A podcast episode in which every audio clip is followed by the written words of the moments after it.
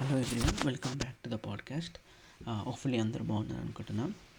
Um, so ఈ week నేనైతే ఏం చేయలేదు.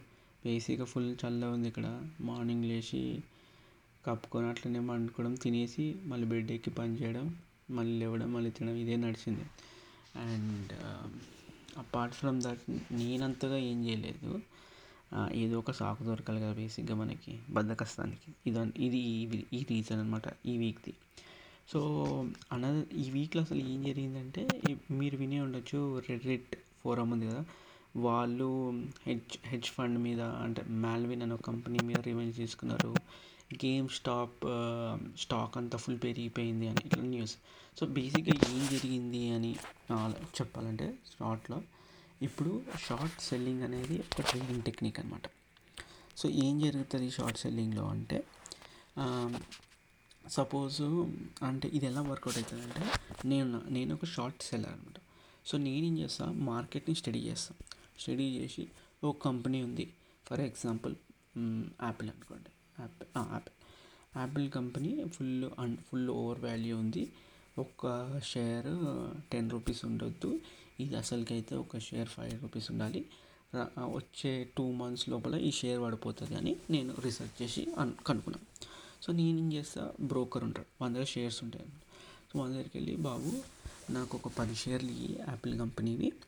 నీకు మళ్ళీ నేను టూ మంత్స్లో ఇచ్చేస్తా. నీ ప పది షేర్లు పది షేర్ రిటర్న్స్ ఇస్తా. అంటే ఓకే తీసుకో పది షేర్లు అని ఇచ్చేసి వాడు. వాడు నేను షేర్స్ ఇచ్చినందుకు ఎంత కమిషన్ తీసుకుంటారు? ఇట్స్ టెన్ రూపీస్ కమిషన్ తీసుకుంటాను సో నేను ఏం చేస్తాను ఎంబడే ఇప్పుడైతే వాల్యూ హై ఉందో నాకు తెలుసు కదా. నేను ఎంబడే వెళ్ళి అమ్మేస్తా షేర్లు. వాడు ఇచ్చిన టెన్ టెన్ షేర్స్ అమ్మే వరకు నాకు హండ్రెడ్ రూపీస్ వచ్చినాయి ప్రాఫిట్ ఒక షేర్ టెన్ కాబట్టి ప్రాఫిట్ వచ్చింది. సో నేను ఏమని అమ్మినాకి టూ మంత్స్ లోపల తగ్గిపోతుంది కదా. సో నేనేం చేస్తా చేస్తాను టూ మంత్స్ వెయిట్ చేశాను. నేను అనుకున్నట్టే తగ్గిపోయింది. అది ఫైవ్ రూపీస్ అయిపోయింది. ఫైవ్ రూపీస్ అయినప్పుడు నేను ఎంబడే పది షేర్లు అనేసి వానికి రిటర్న్ ఇస్తాను సో అప్పుడు ఏమైంది? నాకు హండ్రెడ్ రూపీస్ ముందు వచ్చినాయి కదా.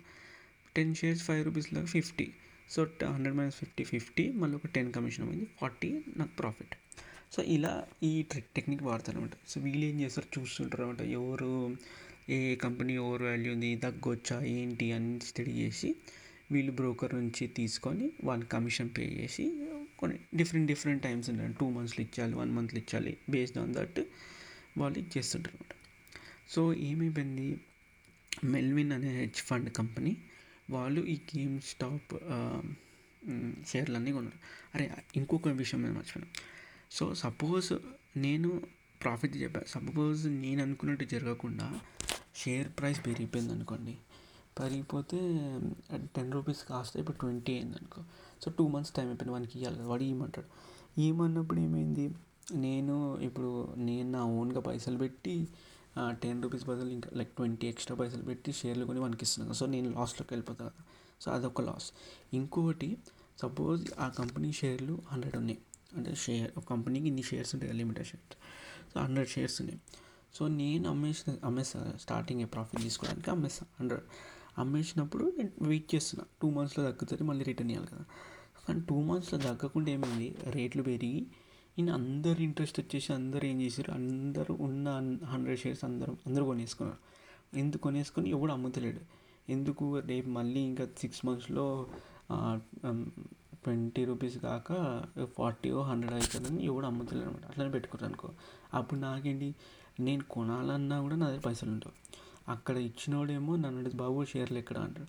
సో నేను వా నేను కొనలేక వానికి ఇవ్వలేక వాడు అంటాడు ఇప్పుడు నువ్వు ఇవ్వలేవు కాబట్టి ఇప్పుడు ఎంత ప్రైస్ ఉందో ఏదో పెనాల్టీ ఏవేవో ఉంటాయి కదా పెనాల్టీ వేసి నా దగ్గర నుంచి పైసలు తీసుకుంటాడు. సో ఇప్పుడు ఏమైందంటే ఈ మాల్వెన్ అనే కంపెనీ వాళ్ళు కూడా ఈ గేమ్ స్టాప్ స్టాక్లన్నీ కొన్నారు. కొన్నారంటే లెండ్ బారో చేసుకొని బారో చేసేసుకొని వెంబడే అమ్మేసారు అమ్మేసి అమ్మేసి వెయిట్ చేశారు short selling. So they waiting మళ్ళీ బై బ్యాక్ చేస్తానికి. సో ఇది బాగా స్టడీ చేసి ఒకళ్ళు రెడిట్లో ఒకళ్ళు చూశాడు అరే ఇట్లా జరిగింది. మనము సో నేను ఎంబడే ఇది ప్రైస్ అసలుకైతే అండర్ వాల్యూ పెరుగుతుంది. ఇది వీళ్ళు కావాలని తగ్గిస్తారు అని చెప్పి ఏం చేశారు? కొను స్టార్ట్ చేశారు.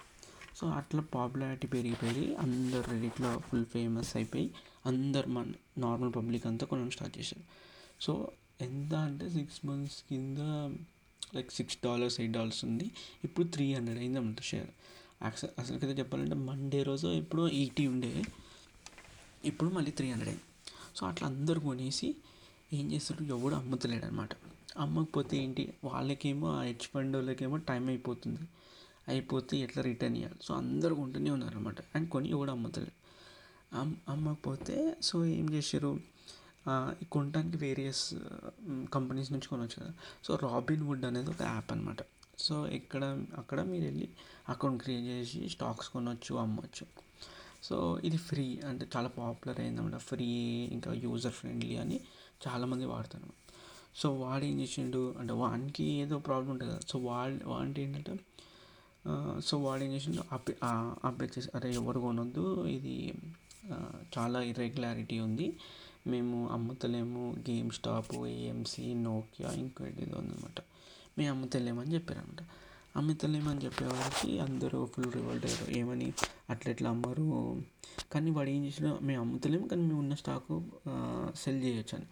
కొనుక్కోలేరు కానీ అమ్మేయచ్చు అని చెప్పారనమాట దానికి అందరూ గొడవ ఎట్లా ఎట్లా చేస్తారు? అని ఫుల్ వాళ్ళ మీద కంప్లైంట్ వీళ్ళ మీద కంప్లైంట్ అయితే ఇక మళ్ళీ ఈ ఫ్రైడే రోజు వాళ్ళు ఓపెన్ చేశారు. కొనుక్కోవచ్చు కానీ లిమిటెడ్ క్వాంటిటీస్లో సో మళ్ళీ జనాలందరూ కొనడం స్టార్ట్ చేశారు అండ్ ఎవడు అమ్ముతలేడు. కొంత ఇక అమ్ము అమ్మేటోళ్ళు అమ్ముతారు కదా రిక్వైర్మెంట్ ఉన్నవాళ్ళు సో దీనివల్ల ఏమైంది? ఎప్పుడూ ఇట్లా సిక్స్ హండ్రెడ్ రూపీస్ ఉండి వాడు స్టాక్ అప్పుడు కొన్నాడు ఇప్పుడు బాగా ఫుల్ పైసలు అయిపోయి చాలామంది ఇట్లా రిచ్ అయిపోయారు ఓవర్ నైట్ అనమాట సో దానిదే నడుస్తుంది. అలా అని ఇంకా వేరే వేరే లైక్ మెయిన్గా గేమ్ స్టాప్ మళ్ళీ ఏఎంసీ ఇంకా నోకియా కూడా ఇట్లనే అని అందరు కొంటారు అనమాట సో చూడాలి అది ఎంతవరకు వెళ్తుంది ఎలా వెళ్తుంది నెక్స్ట్ ఏమైపోతుంది. సో దాని తర్వాత ఫ్యూ వీక్స్ కింద ఒక comedian his name is Larry King అనుకుంటా. ఆయన ఎక్స్పైర్ అయిపోయాడు. సో ఫేమస్ కామెడియన్ అంట. సో నేను జస్ట్ ఇలా రెండు న్యూస్ చదువుతాను నాకు అంత నాకు అంత తెలీదు. సో జస్ట్ ఎవరబ్బా అని చదువుతున్నప్పుడు ఒకటి బాగా ఇంట్రెస్టింగ్ అనిపించింది ఏంటి అంటే ఆయన బాడీని ఆయన ఎక్స్పైర్ అయిపోయింది కదా సో ఆయన బాడీని ప్రిజర్వ్ చేస్తారంట. బరీ అంటే బరీ చేస్తలేవు ఏం చేస్తలేవు ప్రిజర్వ్ చేస్తారు అరే ఇదేంటి ప్రిజర్వింగ్ ఏదో ఉంది అంటే ఆ ప్రిజర్వింగ్ని ఏమంటారు అంటే బేసిక్గా క్రయానిక్స్ అంటారంట.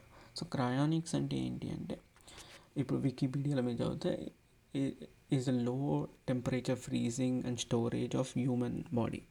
Or బేసిక్గా మొత్తం బాడీని అంతా స్టోర్ అన్న చేస్తారు లేకుంటే జస్ట్ హెడ్ అన్న చేస్తారు అనమాట అరే ఇదేంటి అంటే బేసిక్గా వీళ్ళు ఏం చేస్తారు మొత్తం బాడీని ఫ్రీజ్ చేసేస్తారు. At around minus one ninety six centigrade temperature దగ్గర ఫ్రీజ్ చేసేసి ఏమని హోప్గా అంటే ఫ్యూచర్లో ఎప్పుడో టెక్నాలజీ ఎంత బాగా అడ్వాన్స్ అయిపోతుందికి వీ వీళ్ళని మళ్ళీ వేడి చేసి అంటే మరీ పచ్చిగా చెప్పాలంటే వేడి చేసి మళ్ళీ బ్యాక్ లైఫ్ మళ్ళీ వీళ్ళని మళ్ళీ బతికియచ్చు అని ఇప్పుడైతే చచ్చిపోయారు మళ్ళీ ఫ్యూచర్లో ఫుల్ బాగా పవర్ఫుల్ టెక్ టెక్నాలజీ వచ్చినాక అడ్వాన్స్మెంట్ సైన్స్లో వచ్చినాక మళ్ళీ వీళ్ళని మళ్ళీ బతికియచ్చు అనే హోప్తోని వీళ్ళు ఏమంటారు ఫ్రీజ్ చేస్తారు బాడీస్ని.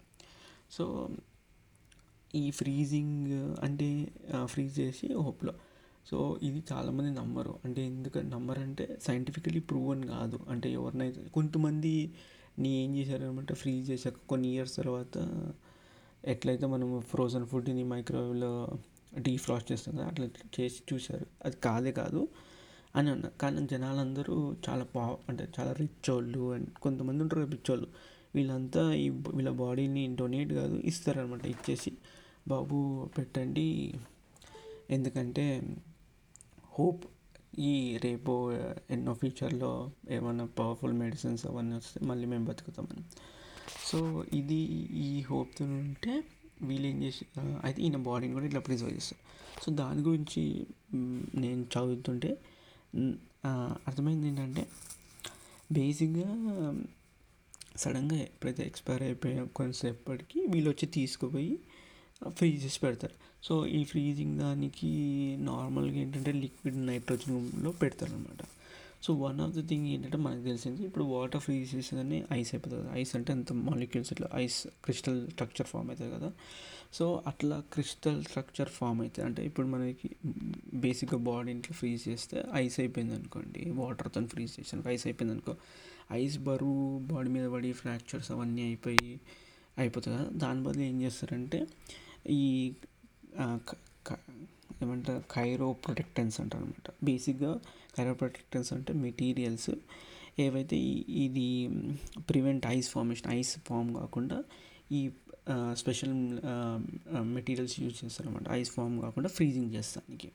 అండ్ ఇంకోటేమో వెట్రిఫికేషన్ అని ఉంటుంది. వెట్రిఫికేషన్ అంటే ఏంటంటే ఇప్పుడు నార్మల్గా ఫ్రీజింగ్ చేస్తే ఫ్రీజ్ చేసినప్పుడు ఏంటి? ఐస్ ఫామ్ అయితే క్రిస్టలైన్ స్ట్రక్చర్ అవుతుంది కదా. ఈ వెట్రిఫికేషన్ ప్రా ప్రాసెస్లో ఏంటంటే ఒక సాలిడ్ని గ్లాస్ ఫామ్లోకి ట్రాన్స్ఫర్ చేస్తాడు. అంటే గ్లాస్ అంటే గ్లాస్ కాదు బట్ నాన్ క్రిస్టల్ స్ట్రక్చర్ లాగా. సో దట్ ఫ్రీజ్ అవుతుంది కానీ నాన్ క్రిస్టల్గా సో సో దట్ క్రిస్టల్ అయిపోతుంటే ఫుల్ బరువు పడి ప్రెషర్ పడి మళ్ళీ బాడీ డ్యామేజ్ అయిపోతుంది పార్ట్స్ అన్ని డ్యామేజ్ అయిపోతుంది అండ్ దెన్ ఇది ఈ బేసిక్గా ఈ హోప్ ఉంటుంది కదా. అంటే ఏమని వస్తారు తర్వాత ఏదో టెక్నాలజీస్ వస్తాయని. సో ఇది ఫస్ట్ ఒక బాడీ అంటే నైన్టీన్ సిక్స్టీ సెవెన్లో తను ఆయన పేరు డాక్టర్ జేమ్స్ బెడ్ఫర్డ్ అనమాట ఆయన బాడీని ప్రిజర్వ్ చేశారు. ఈ ఈ టెక్నిక్తోని అండ్ స్టిల్ అలానే ఉంది. So is only one person. అంటే దాని తర్వాత కూడా నేను చాలామందిని చేశారు. కానీ అంత అంటే ఏమైపోయిందంటే అప్పట్లో ఫస్ట్ అయినప్పుడు బాగానే చాలా చాలా కంపెనీస్ వచ్చాయన్నమాట ఇది చేస్తానికి. ఇది చేస్తానికి వచ్చిన కానీ ఏంటంటే ఇది మెయింటైన్ కదా అంటే ఇప్పుడు ఇప్పుడు ఓకే మీ దగ్గర నుంచి వచ్చే ఒక వన్ ల్యాక్ తీసుకొని సరే నీ బాడీ ఫ్రీ చేస్తాం అనుకోండి. కానీ వీళ్ళ కంపెనీకి కంపెనీ నడుస్తూనే ఉండాలి కదా నడుస్తూనే ఉండాలంటే ఒక్కసారి నీకు బాడీ చేసినాక like continuous source of income లేదు కదా.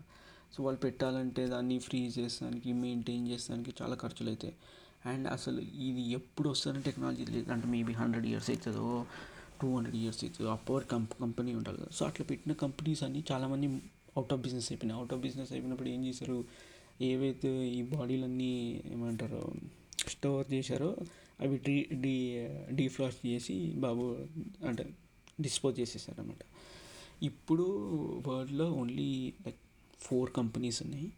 One in Russia and three in United States అనమాట సో అరౌండ్ ఇప్పుడు అంటారు ఒక around two fifty bodies or more ఉన్నట్టు. అంటే ఈ ఫామ్లో లైక్ ఫ్రీజ్ చేసి. సో బేసిక్గా ఏం చేస్తారంట అంటే లిక్విడ్ నైట్రోజన్లో ఈ కైరో ప్రొటెక్టెంట్స్ చెప్పారు కదా మెటీరియల్స్ యూజ్ చేసి బాడీని ఫ్రీజ్ చేసి పెడతారు.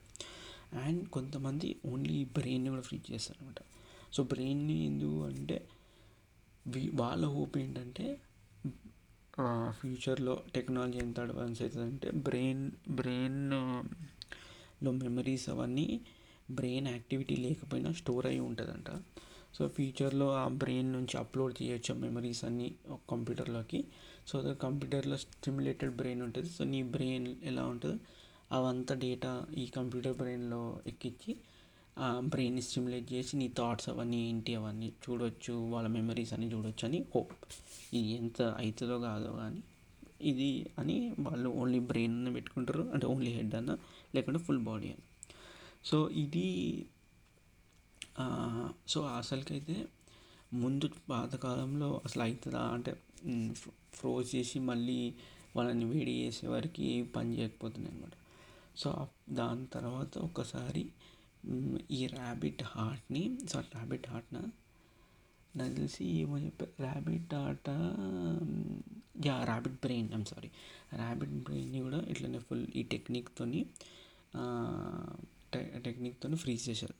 దాన్ని ఏమంటారు అంటే కైరో ప్రిజర్వేషన్ చేసి మళ్ళీ దాన్ని డీఫ్లాష్ చేసి పెడితే డీఫ్లాష్ చేసి చూసి సేమ్ ఈ టెక్నిక్ ద్వారా ప్రిజర్వ్ చేసింది. మళ్ళీ అంటే బయటకు తీసినప్పుడు పర్ఫెక్ట్ షేప్లో ఉండే అంట ఏమీ డ్యామేజ్ ఏం కాలేదంట. సో అదే ఆ పర్టికులర్ టెక్నాలజీ ఇంక హ్యూమన్ మొత్తం బాడీ స్టోరేజ్కి బ్రెయిన్ స్టోరేజ్కి వాడుతున్నారు అనమాట సో ఈ ఫేమస్ అంటే పేపాల్ ఓనర్ ఉన్నారు కదా ఆయన కూడా ఈ అనౌన్స్డ్ అనమాట నేను ఒక్కసారి ఎక్స్పైర్ అయినప్పుడు నా బాడీని ప్రిజర్వ్ చేయండి లైక్ ఫ్రీజ్ చేయండి. In hope that in future full technology will be so advance that I may come back. So దీని బేస్డ్ మూవీస్ కూడా కొన్ని వచ్చినాయి అనమాట సో అంటే ఊహించుకొని సపోజ్ వీళ్ళందరూ బయటికి వస్తే ఎలా? అంటే ఏమవుతుంది దాని ఇంప్లికేషన్స్ కాంప్లికేషన్స్ అనమాట తెలిసి బీబీసీ దాంట్లో కూడా ఒక ఆర్టికల్ ఉంది. సపోజ్ ఫ్యూచర్లో వస్తే ఏంటి? మన లీగల్ అంటే ఎట్లా ఉంటుంది? మనం అసలు ప్రిపేర్ అయినామా? దాన్ని ఆ పర్టిక్యులర్ సినారియోస్ కానీ. అండ్ దెన్ um, ఇంకోటి um, ఒక స్టార్టప్ ఉందన్నమాట. వాళ్ళ పేరు అబ్బా నేను ఒక నిమిషం గుర్తు వాళ్ళ పేరు Nectome like N E C T O M E so వాళ్ళు ఏం కంపెనీ అంటే వాళ్ళు ఎలా వచ్చి స్టార్టప్ ఇలా ఐడియా ఎలా పిచ్ చేశారంటే వాళ్ళు రీసెర్చ్ చేస్తున్నారు. వేర్ దే బేసిక్గా వాళ్ళు ఏంటంటే బ్రెయిన్ అప్లోడింగ్ అనుకోండి. సో మీ బ్రెయిన్లో ఉన్న లాంగ్ టర్మ్ మెమరీస్ అన్నీ అప్లోడ్ చేసి లైక్ బ్రెయిన్ నుంచి తీసి క్లౌడ్కి అప్లోడ్ చేసి క్లౌడ్ అంటే క్లౌడ్ కాదు ఒక కంప్యూటర్లోనో ఎక్కడనో అప్లోడ్ చేయడానికి వాళ్ళు రీసెర్చ్ చేస్తారు. వాళ్ళు ఇంకోటి కూడా ఏం చేస్తారంటే సేమ్ ఇలానే బ్రెయిన్ ప్రిజర్వేషన్ చేస్తారు. దానికి ఏంటి అంటే ఇప్పుడు యూఎస్లో ఇప్పుడు వెరీ ఇల్లు ఉంటారు అంటే చాలా ఇట్లా టర్మినల్ ఇల్నెస్ ఉంటుంది. అంటే వాళ్ళు ఏం చేయలేరు. కోమాలనే ఉన్నారు చాలా రోజులకి వెళ్ళి వాళ్ళు ఏం బాడీ పార్ట్స్ మూవ్ అవుతలేరు కొన్ని స్టేట్స్లో ఆప్షన్ ఉంటుంది అనమాట అసిస్టెడ్ సూసైడ్ అంటే బాబు మేము ఈ ఈ పర్టికులర్ స్టేట్లో అంటే వాళ్ళ బ్రెయిన్ కూడా పనిచేస్తలేరు మేము ఇట్లా సూసైడ్ చేసుకుంటాము. అసిస్ట్ అంటే నర్స్ డాక్టర్ వచ్చి వాళ్ళకు ఇంజక్షన్ ఇచ్చి వాళ్ళు ఎక్స్పైర్ అయిపోతారు. అంటే ఆ స్టేట్లో ఉండకన్నా మేము చేసుకోవడం బెటర్ వేస్ట్ ఉండి కూడా. సో వీళ్ళకి వీ ఈ ఈ పర్టికులర్ స్టార్టప్ కంపెనీ వాళ్ళకి బ్రెయిన్ ప్రిజర్వ్ చేయాలంటే మనిషి బతికి ఉండాలి. సో బతికి ఉంటే బతుకున్నప్పుడు ఎవరైతే ఈ అసిస్టెడ్ సూసైడ్ చేసుకుంటారో వాళ్ళ వాళ్ళ పేషెంట్స్కి వీళ్ళు టార్గెట్ చేస్తారనమాట సో వాళ్ళు ఒప్పుకుంటే వీళ్ళు ఏంటంటే వీళ్ళ ఓన్ ఏమంటారు పేటెంట్ కెమికల్స్ ఏవో ఉన్నాయన్నమాట. అవి పంపించి బ్రెయిన్ని బాడీ నుంచి లైక్ తీసి అట్లనో ప్రిజర్వ్ చేస్తారనమాట so in order for them to preserve మనిషి బతికే ఉండాలి. అండ్ బట్ ప్రిజర్వ్ చేసినాక వీళ్ళు డెఫినెట్లీ ఎట్లైనా చచ్చిపోతారు. అంటే కట్ చేస్తారు ఎట్లా చేస్తారు అది అది చేసినప్పుడు చచ్చిపోతారు. కానీ ఆ ఫస్ట్ ప్రిజర్వ్ చేసే ముందు బతికి ఉండాలి. బతుకున్నప్పుడే ప్రిజర్వ్ చేయొచ్చు.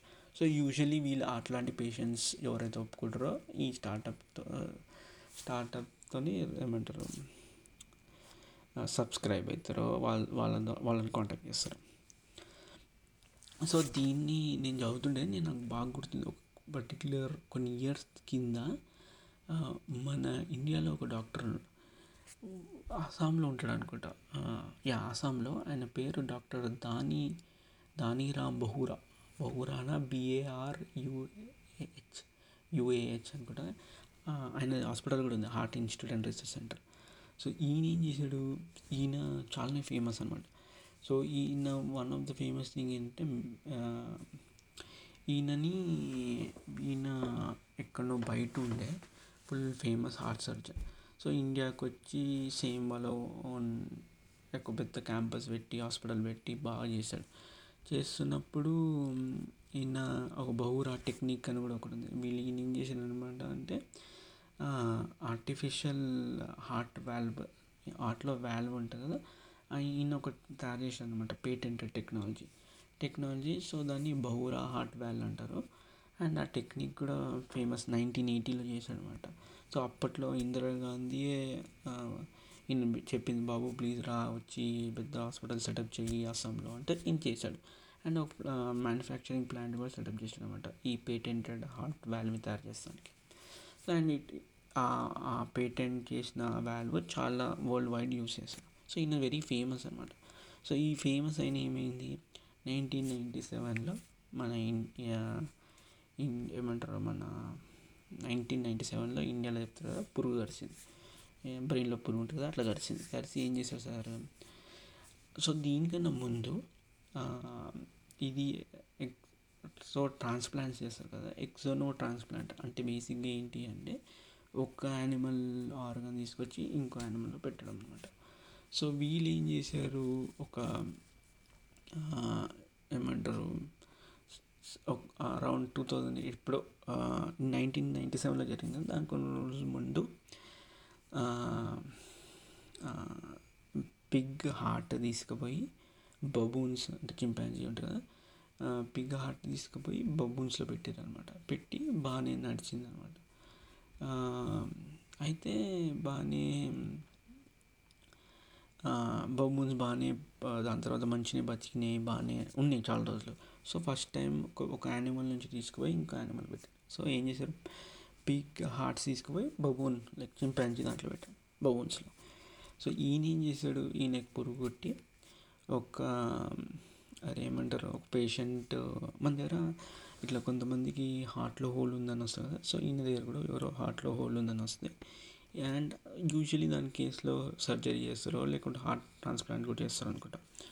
సో ఈయన ఏం చేసిండు? పిగ్ హార్ట్ తీసుకొచ్చి ఆ పేషెంట్ లోపల పెట్టేసి పెట్టేసి ఆయన సెవెన్ డేస్ బతికిండని న్యూస్ పబ్లిక్ చేసి పబ్లిక్ చేసేవారికి అందరూ ఫుల్ క్రిటిసిజం వచ్చి అసలు పబ్లిక్ చేసిన సెవెన్ డేస్ తర్వాత ఏమైందంటే ఆయనకి ఫుల్ క్రిటికల్ ఇల్నెస్ వచ్చి ఏదో ఈ కాంప్లికేషన్స్ వల్ల ఎక్స్పైర్ అయిపోయింది ఎవరు ఆ ట్రాన్స్ప్లాంట్ చేసిన వచ్చిన అంటే ట్రాన్స్ప్లాంట్ చేసినారంటే ఈయన ఈయన పిగ్ తీసుకుపోయి దాంట్లో పెట్టిన కదా వాడు సెవెన్ డేస్ బతికిండు సెవెన్ డేస్ తర్వాత కాంప్లికేషన్స్ చచ్చిపోయాడు రిలీజ్ అయ్యే వారికి మొత్తం మెడికల్ మన ఇండియాలో మెడికల్ అసోసియేషన్ వాళ్ళంతా క్రిటిసైజ్ చేసి ఇదంతా ఫేక్ అసలు సెవెన్ డేస్ ఎట్లా బతుకుంటుంది ఇది నాట్ పాసిబుల్.